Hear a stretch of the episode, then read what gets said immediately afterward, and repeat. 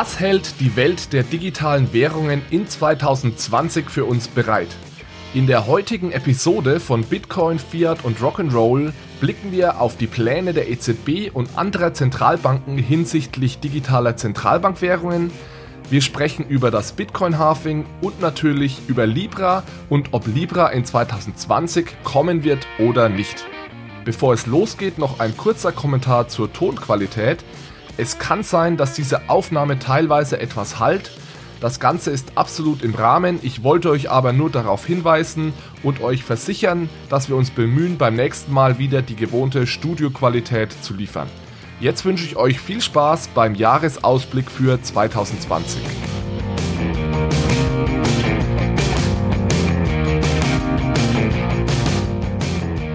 Hallo zusammen und herzlich willkommen zu einer neuen Episode von Bitcoin, Fiat und Rock'n'Roll. Hier geht es um digitale Währungen, um unser aktuelles Geldsystem und um die großen Fragen rund um das Thema Geld. Mein Name ist Alexander Bechtel und ich habe heute wieder Unterstützung und zwar ist mein Kollege und Freund äh, Michael Blaschke am Start. Herzlich willkommen zusammen. Dankeschön, dass ich dabei sein darf.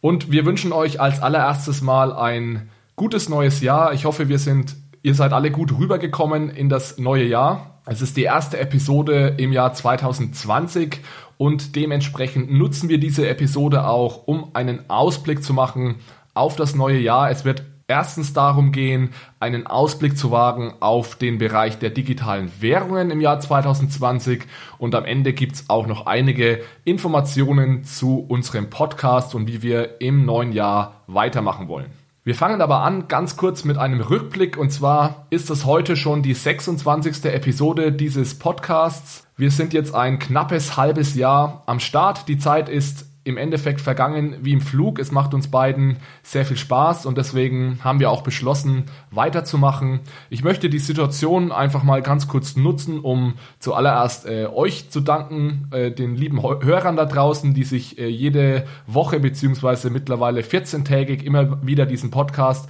herunterladen, sich das Ganze anhören, uns Feedback schicken, äh, mitdiskutieren und äh, ja, zu guter Letzt auch gute Bewertungen bei iTunes abgeben und den Podcast abonnieren und so weiter. Also zuallererst mal ein herzliches Dankeschön an euch. Und dann würde ich mich auch gerne nochmal bei dem Data Science and Technology Club bedanken an der Universität in St. Gallen, denn dank des Data Science and Technology Clubs äh, konnte ich hier neues Material, besseres Audiomaterial anschaffen und deswegen den Podcast in noch besserer Tonqualität anbieten.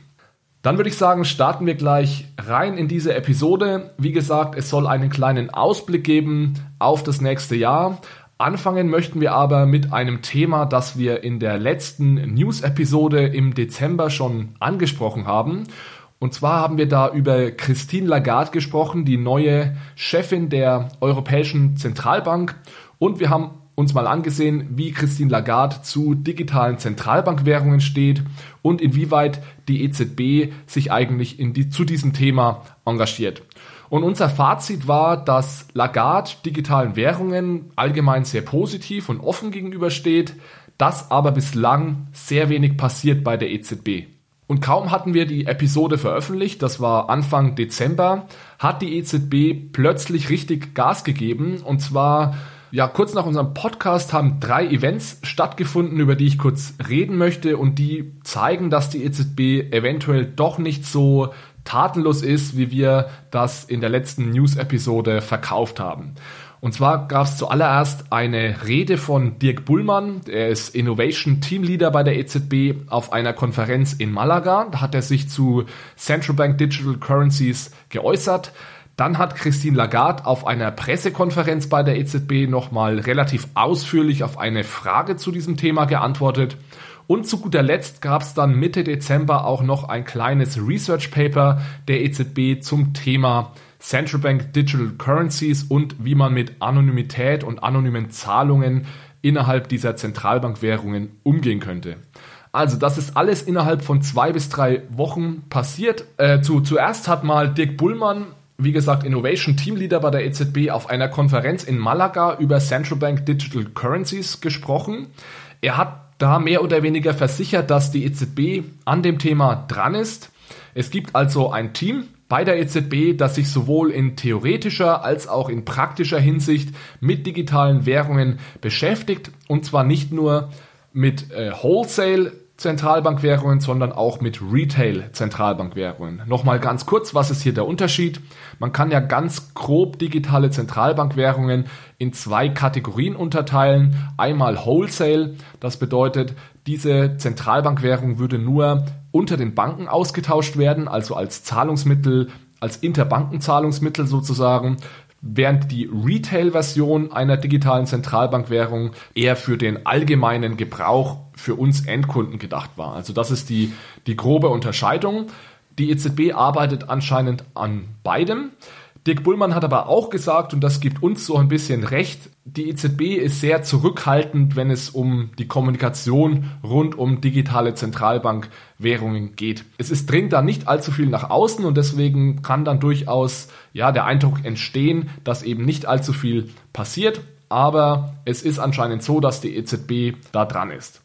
In die gleiche Richtung geht dann die Pressekonferenz, die am 12. Dezember stattgefunden hat bei der EZB. Da wurde Christine Lagarde gefragt, welche Pläne sie denn äh, zu digitalen Zentralbankwährungen verfolgt oder wie sie generell dazu steht. Und da hat sie gesagt, dass man die Arbeit rund um diese digitalen Zentralbankwährungen innerhalb der EZB intensivieren oder verstärken wird. Also sie hat gesagt, we have set up a task force and we will accelerate the effort of this task force drawing on resources of the entire Eurosystem. Also es gibt eine Taskforce und man wird die Bemühungen dieser Taskforce eben verstärken und man wird dazu das komplette Eurosystem oder alle Ressourcen des Eurosystems nutzen. Das heißt, nicht nur die EZB alleine wird daran arbeiten, sondern es gibt ja neben der EZB auch noch die nationalen Zentralbanken und da will man eben gemeinsam äh, ja, an diesem Thema digitale Zentralbankwährungen arbeiten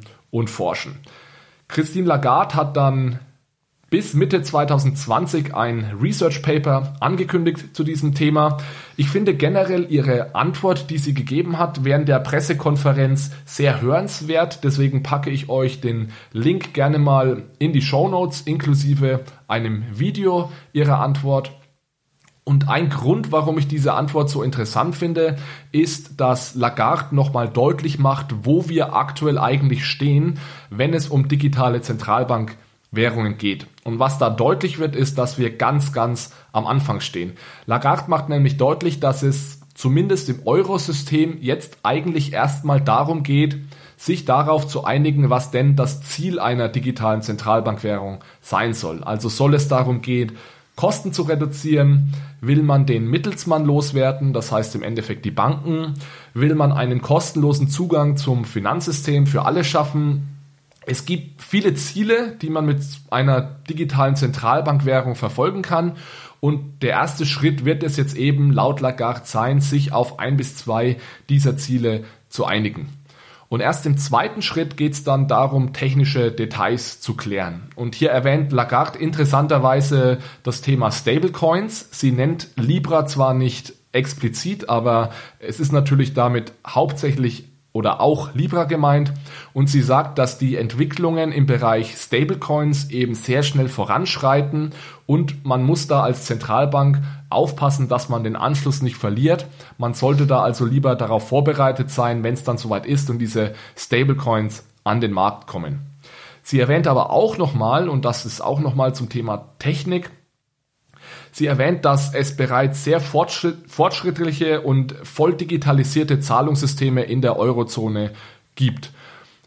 Das ist etwas, das wir bei dieser ganzen Diskussion um digitale Zentralbankwährungen auch nicht aus den Augen verlieren dürfen. Es ist nämlich so, dass es in der Eurozone aktuell schon extrem gute grenzüberschreitende und Real-Time Payment Systems gibt, also Zahlungssysteme, die in Echtzeit funktionieren. Es gibt beispielsweise das sogenannte TIPS, davon spricht Lagarde auch, also es, ausgeschrieben heißt es das Target Instant Payment Settlement. Das wurde schon Ende 2018 gestartet und das ermöglicht es Firmen in Echtzeit 24 Stunden, sieben Tage die Woche Zahlungen abzuwickeln.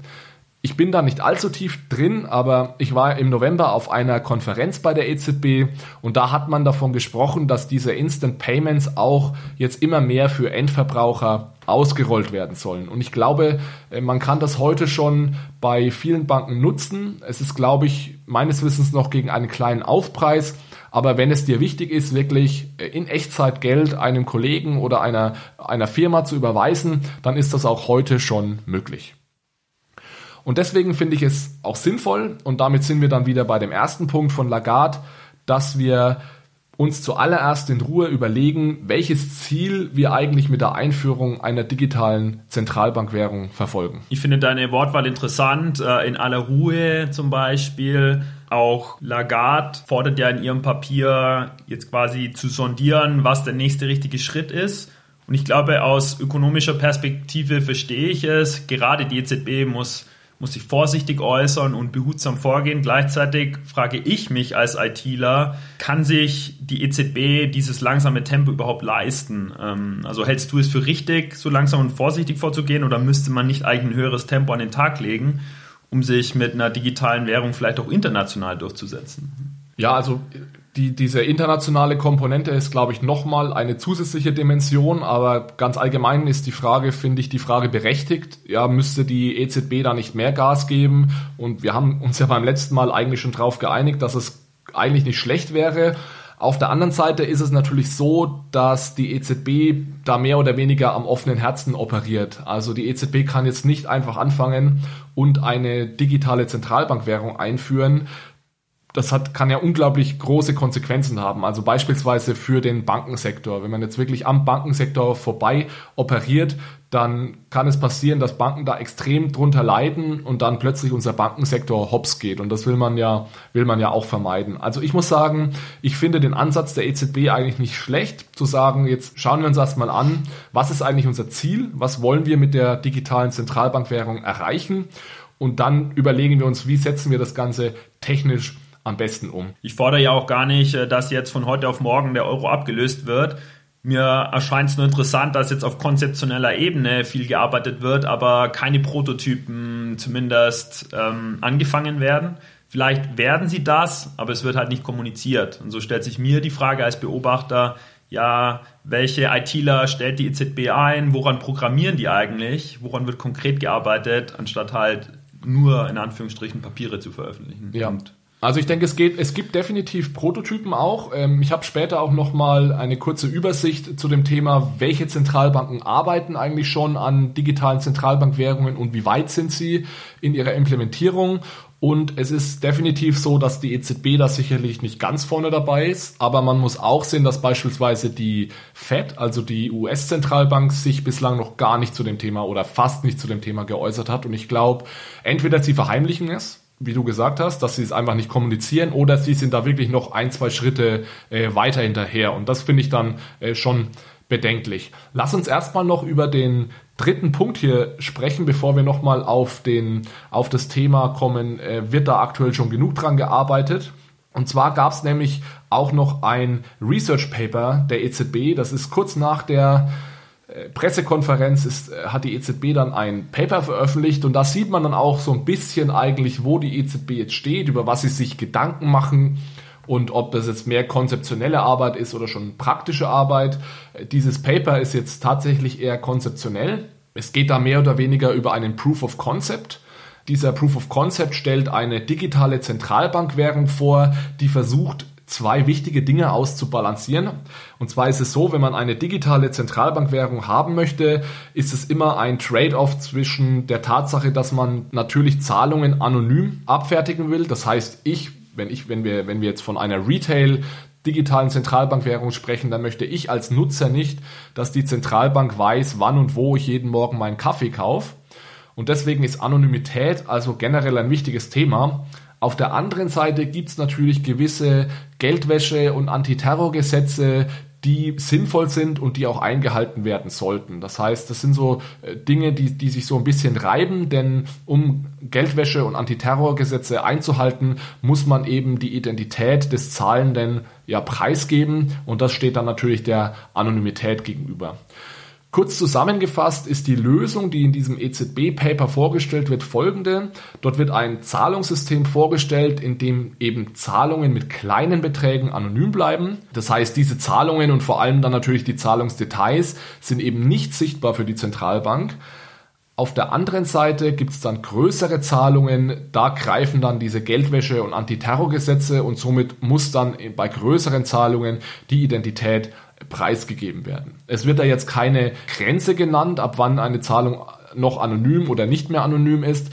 Generell soll das so funktionieren, dass jeder Nutzer sogenannte Anonymity Vouchers bekommt. Das sind also Anonymitätsgutscheine.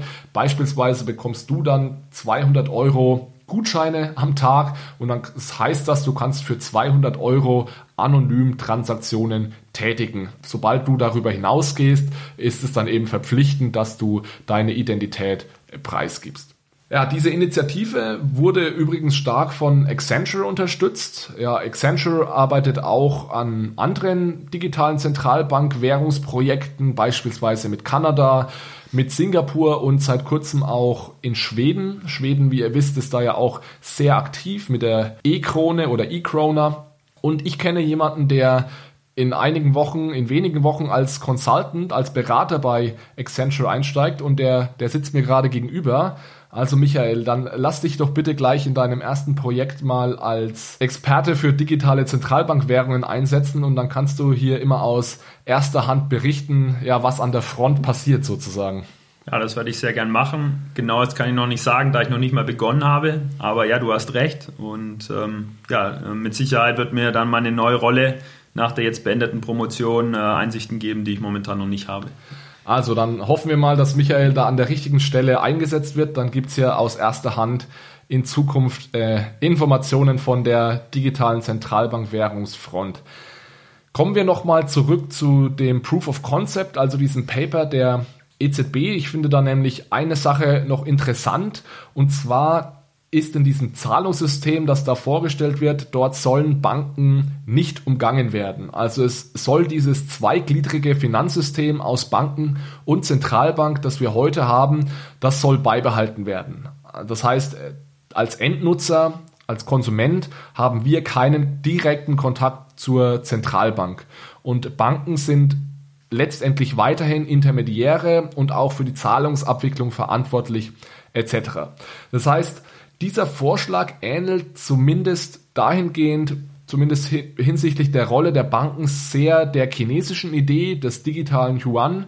Denn da sollen Banken eben auch weiterhin eine wichtige Rolle spielen und man will genau dieses zweigliedrige Finanzsystem beibehalten.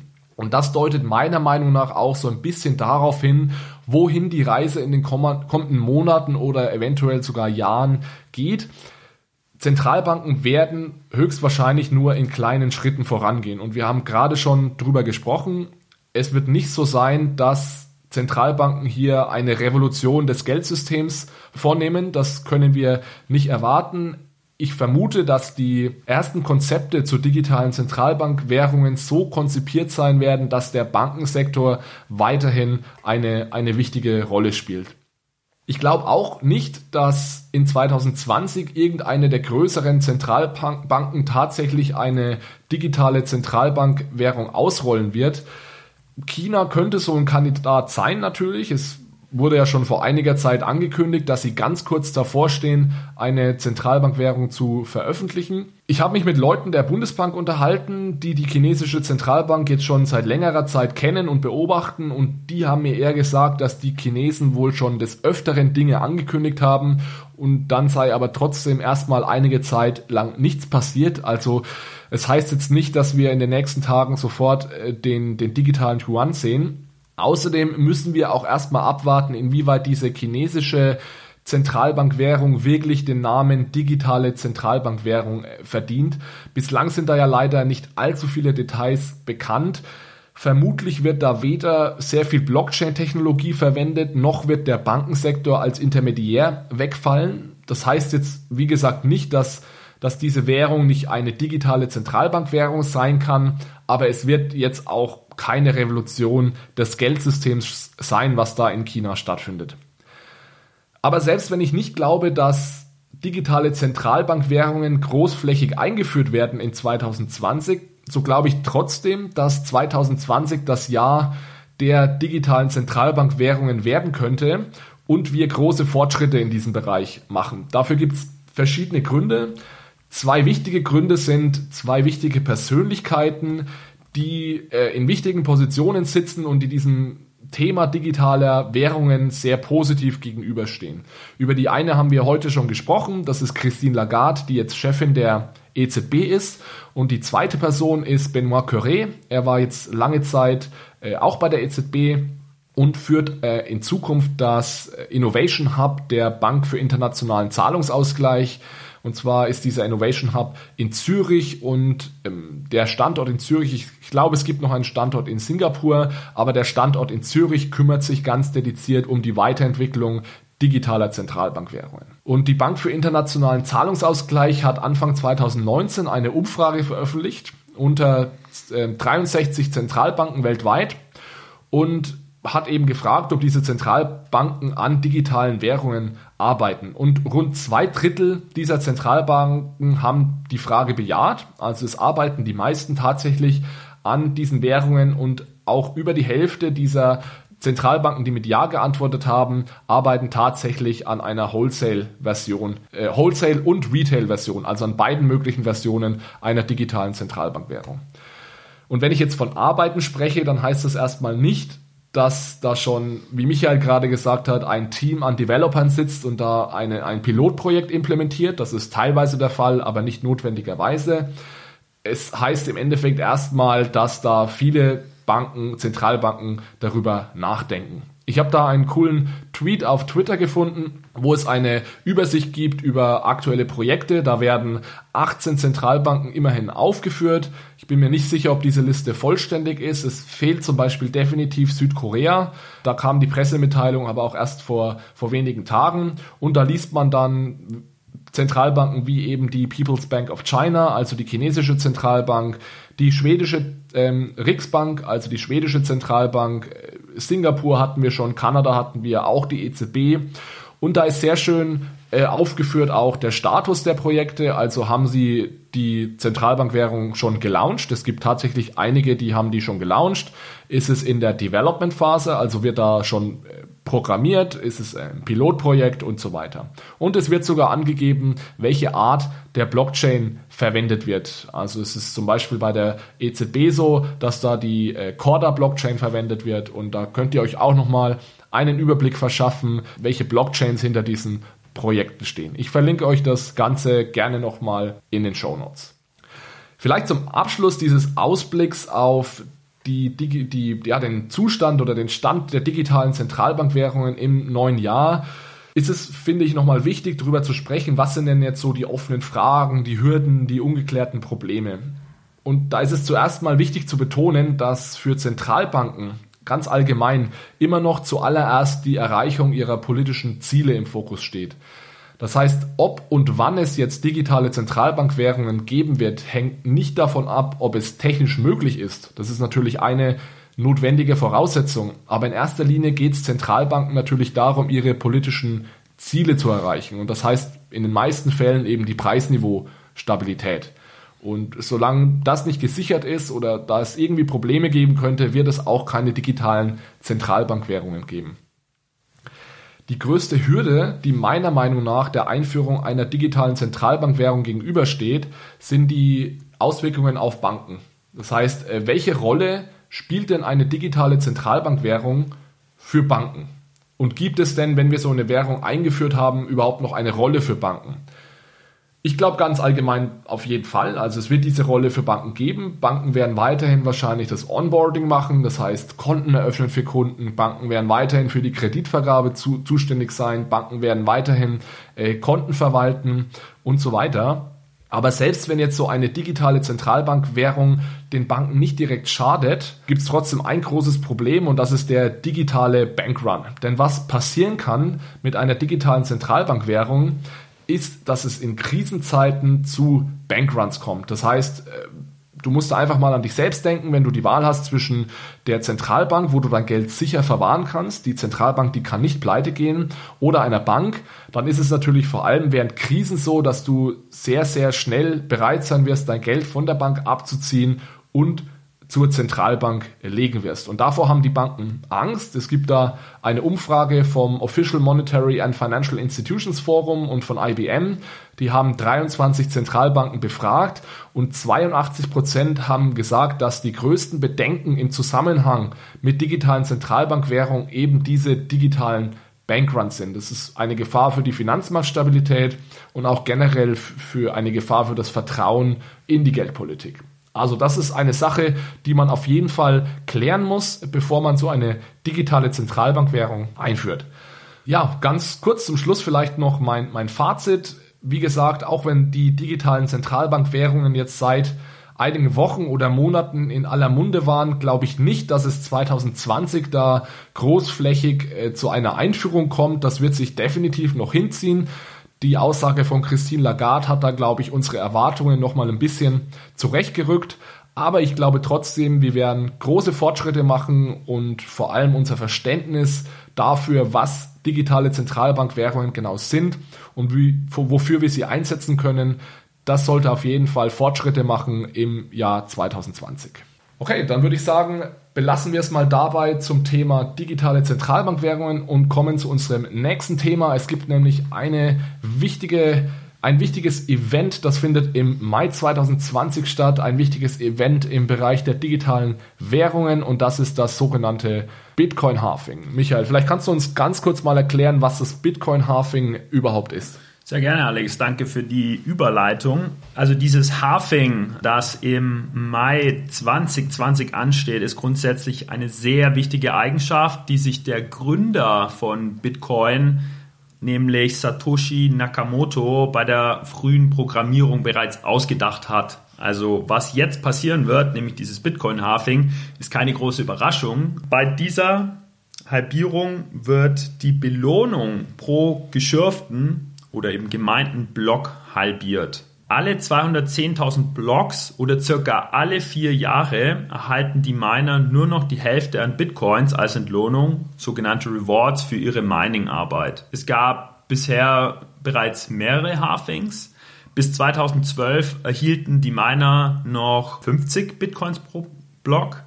Nach dem 28. November 2012 waren das nur noch 25 und seit Juli 2016, also weitere 210.000 Blocks später, sind es nur noch 12,5 Bitcoins pro Block. Und jetzt folgt das nächste, Halving im Mai 2020. Genau, und wenn wir von Halving sprechen, dann ist es ja nicht irgendwie was Abstraktes, dass die Miner jetzt weniger Geld bekommen, sondern dieses Halving determiniert ja im Endeffekt auch die Geldpolitik bei Bitcoin, weil es ist bei Bitcoin eben nicht so, dass es da eine Institution gibt, wie, wie beim Euro, wo es die EZB gibt, die jedes Jahr festlegt, wie viel neues Geld sie druckt. Mal vereinfacht gesagt, sondern bei Bitcoin ist es, wie Michael gesagt hat, eben seit Anbeginn vordeterminiert, wann es wie viel neue Bitcoins geben wird. Und das ist also ein ja vor, vordeterminiertes Geldmengenwachstum. Und deswegen ist die Geldpolitik bei Bitcoin eben auch vordeterminiert. Was dafür unklar ist, ist die potenzielle Auswirkung auf den Kurs? Also wie wird sich denn der Bitcoin-Kurs dann im Mai entwickeln? Konzeptionell gibt es genau drei Möglichkeiten. Der Kurs steigt, der Kurs fällt oder dieses Halving verhält sich kursneutral. Und äh, ich habe mich jetzt mal ein bisschen umgesehen und Argumente für diese drei Szenarien gesucht. Ich steige mal mit dem wahrscheinlichsten Szenario ein, nämlich dass der Bitcoin-Kurs steigen wird. Vielleicht ganz kurz, wie war es während der letzten Halfings, also du hast ja gerade gesagt, das war nicht das erste Halfing, das jetzt stattgefunden hat. Wie hat sich der Kurs jetzt bei den letzten Halfings verhalten? Da müsste ich nochmal reinschauen. Okay, also meines Wissens nach ist der Kurs äh, immer gestiegen, wenn es äh, ums, also natürlich nicht direkt nach dem Halving, aber rund um die Halvings und vor allem dann nach den, die Wochen und Monate nach dem Halvings ist der Kurs tendenziell immer, immer gestiegen. Ja, das passt ins Bild, denn auch diesmal wird erwartet, dass der Kurs steigt. Zugrunde liegt da die Idee, dass ein Halving das Angebot verknappt. Das ist eben das erste, wahrscheinlichste Szenarios, was, äh, Szenario, was dann auch im Einklang wäre mit den bisherigen Halfings. Eine zweite Möglichkeit ist, dass dieses Halving keinen Effekt auf den Kurs hat. Ein prominenter Vertreter der Bitcoin-Community, nämlich Mao Xing, hat sich dazu geäußert oder genau diese, diese Perspektive eingenommen. Er ist der Mitbegründer und der CEO vom sechstgrößten Mining Pool der Welt namens F2 Pool und er hat sich in meinem Interview mit Shinsei Finance geäußert, nämlich dass ein Einsatz verschiedenster Haushalts-IT, die immer günstiger wird und immer leistungsstärker wird, dann auch zu einem Anstieg von Bitcoin-Minern führen wird, die dann zu einem Wachsen des Bitcoin-Ökosystems führen würden. Und dadurch steigert die Nachfrage und dieses kompensiert dann wieder auch den kurssteigenden Effekt. Also er vertritt die These, dass sich das Halving kursneutral zum Bitcoin-Kurs verhalten wird. Und die dritte Möglichkeit ist eben, dass der Kurs fällt. Dazu habe ich persönlich jetzt aber keine Prognosen gefunden. Alex, hast du vielleicht eine Meinung dazu, ob der Kurs hier fallen könnte wegen des Halvings oder ist das einfach gänzlich ausgeschlossen? Als Ökonom würde ich an die Sache, ganze Sache so rangehen, dass ich von Angebot und Nachfrage spreche. Und was beim Bitcoin Halving passiert, wir haben es ja gerade ganz kurz schon angesprochen, ist, dass sich das Angebot bzw. das Geldmengenwachstum halbiert. Das heißt, es kommen weniger neue Bitcoins ähm, hinzu. Äh, wenn man jetzt davon ausgeht, dass die Nachfrage konstant bleibt oder mit konstanter Geschwindigkeit wächst, aber sich das Angebot, das Angebot jetzt eben langsamer wächst, dann würde man erwarten, dass der Bitcoin-Preis steigt. Und das ist ja auch in, in den, bei, bei den letzten Halfings meines Wissens nach passiert oder nach den letzten Halfings. Äh, deswegen ist es jetzt erstmal nicht intuitiv, warum der Kurs fallen sollte. Was definitiv passieren kann, ist, dass der Kurs neutral bleibt und das ist ganz einfach, liegt ganz einfach daran, dass dieses Halving, dass man ja heute schon weiß, dass im Mai 2020, man kann es nicht auf die Minute sagen, aber es wird im Mai 2020 zu diesem Halving kommen und dann ist es natürlich komisch, warum da dann plötzlich der Kurs nach oben springen würde. Also da wir im Bereich der, der Finanzen, in Finance nennen das dann immer Arbitrage. Das heißt, wenn ich mir heute sicher bin, dass im Mai der Bitcoin-Kurs äh, auf einen gewissen Wert springt, dann könnte ich das ja äh, ausnutzen und Arbitrage betreiben und dadurch heute schon Geld verdienen. Und äh, deswegen ist äh, Kursneutralität, würde ich jetzt sagen, ist erstmal meine, meine Prognose, zumindest äh, rund um das Halving. Was dann natürlich in den Monaten danach passiert, das, das kann ich nicht sagen, aber ich glaube jetzt nicht, dass am Tag des Halvings, dass es da irgendwie zu großen Sprüngen im Bitcoin-Preis kommt und dass der Kurs fällt, äh, das, dafür müsste dann natürlich, ja genau, die Nachfrage schneller fallen als das Angebot. Das heißt, die Nachfrage müsste zurückgehen und das könnte dann tatsächlich passieren, wenn es da zu irgendwelchen Problemen kommen würde. Also da müsste schon irgendetwas passieren, dass die, dass dann plötzlich, ja, was weiß ich, dass es technische Probleme gibt oder dass große Miner abspringen oder wie auch immer, dass dann sozusagen die Nachfrage nach Bitcoin zurückgeht und das würde dazu führen, dass der Kurs fällt. Aber direkt erstmal durch das Halving selbst würde ich auch nicht erwarten, dass der, dass der Kurs da fällt. Genau, jetzt haben wir mal konzeptionell diese drei Varianten durchdekliniert. Wer es denn genauer wissen will, kann sich einmal das Stock-to-Flow-Modell zu Gemüte führen, dass sich, dessen Anspruch es ist, genau diese Kursprognose präziser zu machen. Eine unbekannte Person unter dem Pseudonym at 100 Trillion US-Dollar mit dem Twitter-Account Plan B publizierte dann diesen Ansatz auf seinem Profil und begann mit diesem Stock-to-Flow-Modell für Bitcoin richtig zu experimentieren. Er hat sozusagen bekannt gemacht. Der Twitter-Account Plan B, also man weiß einfach nicht, wer da dahinter steckt, publizierte dann nochmal am 22. März 2019 den Artikel Modeling Bitcoins Value with a Scarcity. Auf genau den beziehe ich mich jetzt hier. Die einfache Hypothese dieses Modells ist, dass Knappheit eines Guts, also hier Bitcoin quantifiziert durch dieses Modell, letztlich auch direkt den Wert beeinflussen wird. Wir gehen in dieser Folge nicht detailliert auf dieses Modell ein. Das wäre vermutlich ein sehr interessantes Thema für eine Folge in der Zukunft. Ja, also ich bin da auch mit einigen Leuten in Kontakt und ich würde da gern mal äh, mir noch ein bisschen Expertise dazu holen. Ich habe mir das Modell zwar auch mal grob angesehen, habe aber ehrlich gesagt noch habe mir selbst noch keine abschließende äh, Meinung dazu gebildet. Statistisch scheint das Ganze okay zu sein. Ich bin ja jemand, der auch viel statistisch und empirisch arbeitet und ich sehe da jetzt technisch keine Fehler in irgendeiner Art und Weise. Mein Gefühl sagt mir aber, dass so wie das Modell aktuell von vielen interpretiert wird, dass man es also hernehmen kann, um den Bitcoin-Preis vorherzusagen, da habe ich tatsächlich so ein bisschen äh, meine Bedenken. Aber ich möchte mich da jetzt noch nicht allzu weit aus dem Fenster lehnen. Ich hoffe, dass sich dazu hier nochmal einige Expertise mit in den Podcast bringen kann und dann am besten in Form eines Interviews da noch ein bisschen äh, tiefer einzusteigen. Also Bitcoin hat zurzeit einen Vorrat an 17,5 Millionen Coins und eine Produktion oder einen Flow von 0,7 Millionen pro Jahr, was einen Stock-to-Flow-Wert von 25 ergibt. Diesen Wert kann man jetzt wie folgt interpretieren. Es braucht also 25 Jahre an Produktion und dem aktuellen Bestand an Bitcoin erneut zu erhalten. Genau diese Eigenschaft, also dieser Stock-to-Flow von 25, macht Bitcoin zu einem richtigen monetären Gut wie Silber und Gold. Gold hat übrigens einen Stock-to-Flow-Wert von 62 und ist damit das ja, wertvollste monetäre Gut. Ich habe in der letzten Episode ja auch dazu gesprochen, zu dieser Stock-to-Flow-Ratio. Das heißt, da kannst du gerne nochmal reinhören. Die Episode, die vor zwei äh, Wochen erschienen ist, da ging es genau um diesen Stock-to-Flow-Wert äh, bei Gold und dann im Vergleich zu Bitcoin äh, ganz kurz auch nur angesprochen. Da geht es einfach darum, wie viel Gold oder jetzt hier Bitcoin wurden bereits in der Geschichte der Menschheit gemeint oder zutage gefördert und wie viel neues Gold oder neue Bitcoin kommen da jedes Jahr dazu. Und das Besondere an Bitcoin ist eben, dass wir genau wissen, wie viel dazu kommen und dass es da zu keinen Überraschungen kommen kann. Das heißt, bei Bitcoin wissen wir, die Stock-to-Flow-Ratio, die wird jetzt ähm, jedes Jahr äh, steigen, wo bei Gold ist man sich nicht ganz sicher. Also wenn jetzt neue Goldminen eröffnet werden und plötzlich mehr Gold äh, zutage gefördert wird, kann es da noch zu ja, relativ volatilen Geldmengenwachstum im Gold kommen und das kann bei Bitcoin eben nicht passieren und deswegen ist Bitcoin eben ein sehr ja, hartes Geld, sagt man jetzt mal. Sound, Sound Money wird dazu auch gesagt. Ja, nachdem wir jetzt dieses Modell quasi erwähnt haben, stellt sich natürlich die Frage, welchen Bezug hat es zum Halving oder anders gefragt, welche Rolle spielt das Halving im Modell? Die Blockbelohnung wird in 2020 halbiert.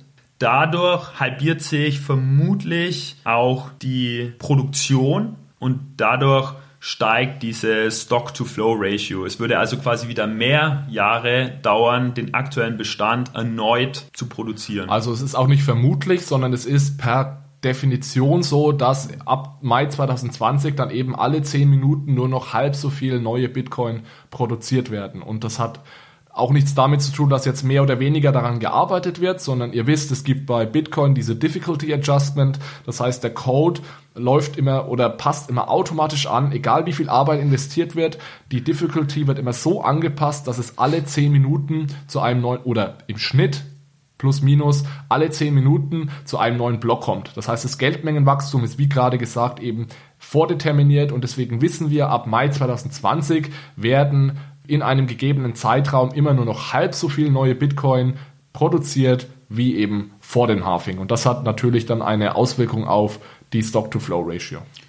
Genau, und damit sind wir eigentlich auch schon am Ende unseres Themas Bitcoin Halving in 2020 und dem Stock-to-Flow-Modell. Wir behalten dieses Modell auf jeden Fall auf dem Schirm, holen uns weitere Expertise und melden uns dann hoffentlich in der Zukunft wieder zu genau diesem Modell. Und äh, was selbstverständlich in keinem Jahresrückblick oder in keiner Jahr Neujahresprognose fehlen darf, ist das Thema Libra. Wir widmen uns jetzt im letzten Blog genau diesem Thema, also Libra kurz in 2019 und vor allem in 2020. Wie geht es also weiter mit Libra?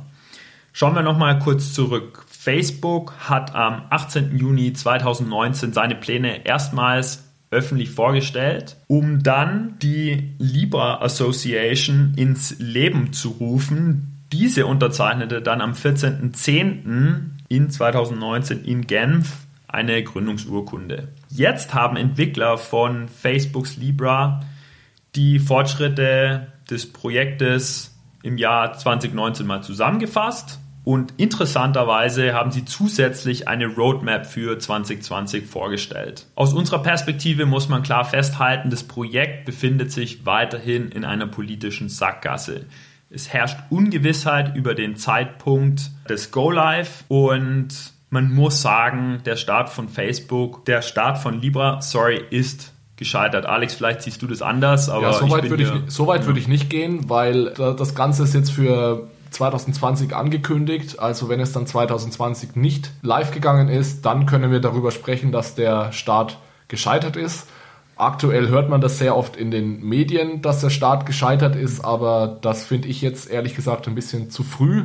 Und wenn man von den gewissen Medienhäusern hört, dass der Staat gescheitert ist, dann sind das auch meistens dieselben, die vom Facebook-Coin reden oder von der neuen Facebook-Währung. Und das zeigt mir dann immer so ein bisschen, dass diejenigen Journalisten oder Medienhäuser eigentlich überhaupt keine Ahnung haben, wovon sie reden. Ich würde auch sagen, es ist, die Hürden bestehen und es wird schwierig und ich weiß nicht, ob Libra in 2020 erscheinen wird.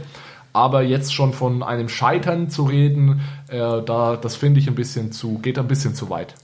Okay, da bin ich bei dir. Was mich quasi so pessimistisch macht und was mich zu diesem Urteil geführt hat, sind die nach wie vor heftigen Kritiken von Regierungen weltweit. Zum Beispiel wichtige internationale Organisationen wie die EU, aber nicht nur die EU, verhindern, verhinderten den Start ja in 2019. Auf der anderen Seite ist es auch so, dass tatsächlich schon 51.000 Transaktionen in einer Testphase erfolgreich abgeschlossen wurden. Also mein Fazit ist so ein bisschen, technisch ist es ausgereift, politisch in einer sehr schwierigen Situation. Ja, also da gebe ich dir recht. Ich würde vielleicht nicht sagen technisch ausgereift, aber ich glaube, die technische Roadmap ist wirklich top. Und ich habe, also ich bin selbst kein Techniker, aber mit denjenigen, die Ahnung davon haben und mit denen ich mich bis jetzt unterhalten habe und auch das, was ich gelesen habe, ist es so, dass was zuerst Facebook und jetzt die Libra Association da vorgeschlagen hat und ausgearbeitet hat, lässt sich also also wirklich sehen. Das ist ähm, also tatsächlich top notch ähm, Technologie. Da machen wir jetzt quasi einen Haken dran. Äh, Libra haben wir wirklich ausführlichst bearbeitet und sind wirklich dran. Jetzt widmen wir es doch mal dem Thema Libra in 2020 und zwar sowohl aus der technischen als auch aus der politischen Perspektive. Beginnen wir dann mal mit dem technischen Ausblick. Also wie gesagt, am 17.12 diesen Jahres noch legte dieses Entwicklungsteam eine, ein Roadmap-Dokument namens Libra Core Roadmap Number 2 vor, in dem es drei Kernziele formuliert. Das erste ist eine Bereitstellung von Mainnet-Funktionen in Prioritätsreihenfolge. Das heißt, es wurden wichtige Funktionen aufgelistet, die am, am Hauptnetz der Libra Blockchain noch gebaut werden müssen und die werden jetzt in einer Prioritätsreihenfolge abgearbeitet. Das zweite Kernziel ist eine Festlegung von Startkriterien für den Übergang von einem Libra Pre-Mainnet zu einem Mainnet, das wirklich live zur Verfügung steht. Und das dritte ist dann eine Aufklärung und die Einbeziehung der Libra-Community, damit diese wertvolle Beiträge zum Libra-Projekt leisten kann. Man kann da von einer Art Crowdtesting oder Crowdsourcing-Ansatz sprechen, um halt wirklich dann das Netzwerk ähm, aus einer Beta-Version, wenn man so will, zu holen und wirklich reif machen will. Ja, und auf der anderen Seite ist eben die politische Dimension, die vermutlich auch in 2020 nicht leichter wird. Es gibt nach wie vor keinen bestätigten Starttermin und es könnte auch in 2020 so bleiben wenn sich die Vorschriften und die Position von Regierungen wie den Vereinigten Staaten oder EU nicht ändern. Dazu kommt jetzt noch, dass sich der Schweizer Bundespräsident und Finanzminister Ueli Maurer noch im Dezember erneut zu Libra geäußert hat. Er hat das bei der Jahresendmedienkonferenz am 27.12., also vor wenigen Tagen in Bern getan. Und die Kernaussage ist von Herrn Maurer, weil der internationale Druck momentan so groß ist, könne die Schweiz Libra derzeit nicht bewilligen. Er bezieht diese Aussage auf Libra in seiner ursprünglichen Form, eben als Online-Währung gestützt durch einen Korb von zugrunde liegenden Währungen. Aber er kann sich vermutlich in einer anderen Form vorstellen. Also Maurer glaubt hier grundsätzlich an die Zukunft von digitalen Zahlungssystemen. Ja, und um ihn hier direkt zu zitieren, das heutige Bankensystem wird nochmals durchgeschüttelt werden. Maurer rechnet damit, dass künftig für gewisse Transaktionen keine Banken mehr nötig sein werden. Man muss vielleicht dazu sagen, dass das tatsächlich die erste wirklich negative Äußerung zu Libra war von Seiten eines Schweizer Politikers. Ich weiß nicht genau, warum er sich dazu jetzt so geäußert hat. Es hat sich so ein bisschen abgezeichnet in den letzten Wochen und Monaten, dass die FINMA, die im Endeffekt zuständig ist für die Regulierung der Libra Association, eigentlich mehr oder weniger einen Weg gefunden hat, das Ganze ja, regulatorisch auf solide Füße zu stellen. Natürlich kann das die FINMA nicht alleine, wenn es um sowas wie Libra geht. Da braucht man ja global, müssen da Regulatoren zusammenarbeiten. Aber ja, Uli Maurer hat da jetzt so ein kleines bisschen den, den Wind aus den Segeln genommen und wieder so ein bisschen zurückgerudert. Und ich vermute, das liegt auch daran, dass eben international der Druck so hoch ist und dass es sich die Schweiz nicht leisten kann, da ja größere Partner vor den Kopf zu stoßen, indem sie da irgendwie etwas durchdrücken, was vielleicht nicht das Einverständnis der Deutschen, Franzosen oder US-Amerikaner hat. Und gleichzeitig wollen wir hier nicht zu negativ aufhören. Die Regierungen, die letztlich dann Libra genehmigen oder nicht, sind ja nicht auf einer Insel. Und äh, Blockchain Capital, das ist ein Risikokapitalgeber eben in der Blockchain Community, hat sich also optimistischer geäußert, nämlich die Regierungen würden im Jahr 2020 die Notwendigkeit sehen, Facebooks Libra zu genehmigen, um den Vorteil, den der digitale Yuan im Rennen der virtuellen Währung haben wird, auch gerecht zu werden. Also das meinte ich mit, wir sind nicht auf einer Insel, ja, also andere Player sind aktiv und deren Aktivitäten spielen halt wirklich auch eine Rolle dann bei der Genehmigung von Libra. Will heißen, wenn eine andere Währung, Währung, digitale Währung schneller an den Start geht, könnte das auch wieder für Libra einen positiven Effekt haben. Ja, kommt Libra jetzt 2020 oder nicht? Ah, ich glaube es nicht, weil der politische Druck so stark ist und ich glaube, die Politiker sich nicht hinreichend schnell überzeugen lassen werden. Aber wie siehst du es? Ja, also äh, ich gebe dir dahingehend recht, dass Libra wahrscheinlich nicht eins zu eins so 2020 kommen wird oder kommen kann, wie es ursprünglich geplant war. Die Frage ist jetzt, inwieweit die Libra Association bereit ist oder inwieweit es ihr möglich ist, da Eingeständnisse zu machen und den Politikern ja entgegenzukommen. Was ich, was ich nochmal wichtig finde, zu klar zu machen, ist, dass Libra nicht in irgendeiner Weise wieder zu einem Facebook-Coin degradiert wird. Also Libra wird nie ein Facebook-Coin werden, weil ich das öfters mal höre, dass ja, wenn es mit Libra eben nicht klappt, dann wird es erstmal nur eine Währung auf der Facebook-Plattform sein.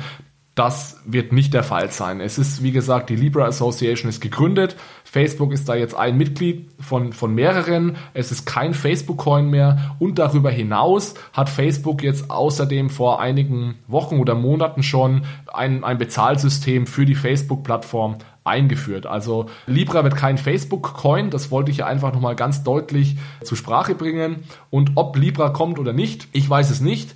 Ich tendiere ehrlich gesagt auch eher zu Nein. Wenn es kommt, dann hoffe ich einfach, dass die Libra Association nur so viel Zugeständnisse macht, dass die Hauptziele dieser Libra-Währung noch erreicht werden. Das heißt, erstens grenzüberschreitende Zahlungen schnell und günstig machen und zweitens Leuten oder Menschen ohne Zugang zum Finanzsystem einen solchen Zugang zu ermöglichen oder zu garantieren. Also das hoffe ich, dass das einfach umgesetzt wird, dass da die Libra Association nicht zu viel Zugeständnisse macht. Da würde ich lieber sagen, sollen sie noch ein paar Monate warten und weiter und dafür dann ja wirklich diese Kernthemen, mit denen sie ja auch an die Presse gegangen sind, sicherzustellen, dass, dass diese Ziele auch erreicht werden. Okay, so viel mal zum Ausblick ins Jahr 2020 zum Thema digitale Währungen. Vielleicht zum Abschluss nochmal ganz kurz einen Ausblick auf diesen Podcast hier.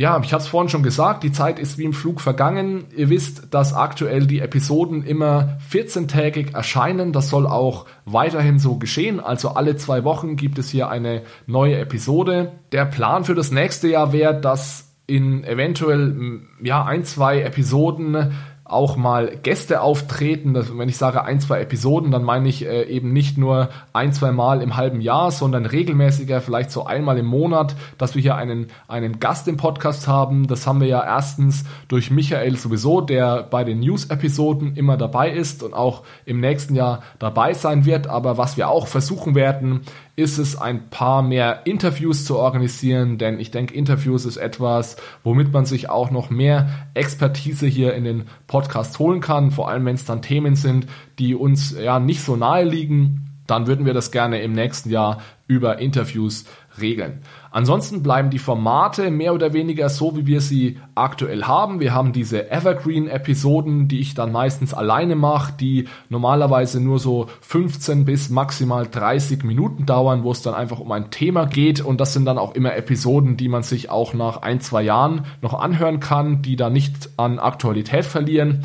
Die News-Episoden im Gegensatz dazu behandeln eher immer die aktuelleren Themen. Die sollen auch in Zukunft alle vier bis sechs Wochen erscheinen.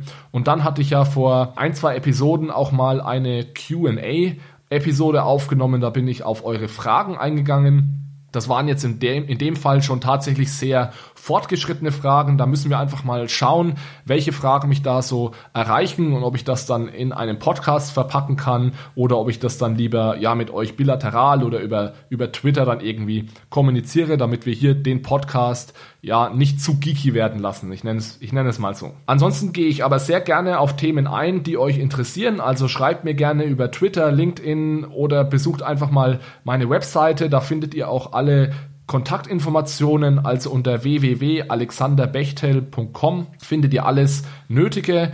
Ich packe das Ganze natürlich in die Show Notes. Zum Thema Show Notes noch eine Ansage zum Abschluss. Ich weiß, dass nicht jede Podcast-App Show Notes anbietet.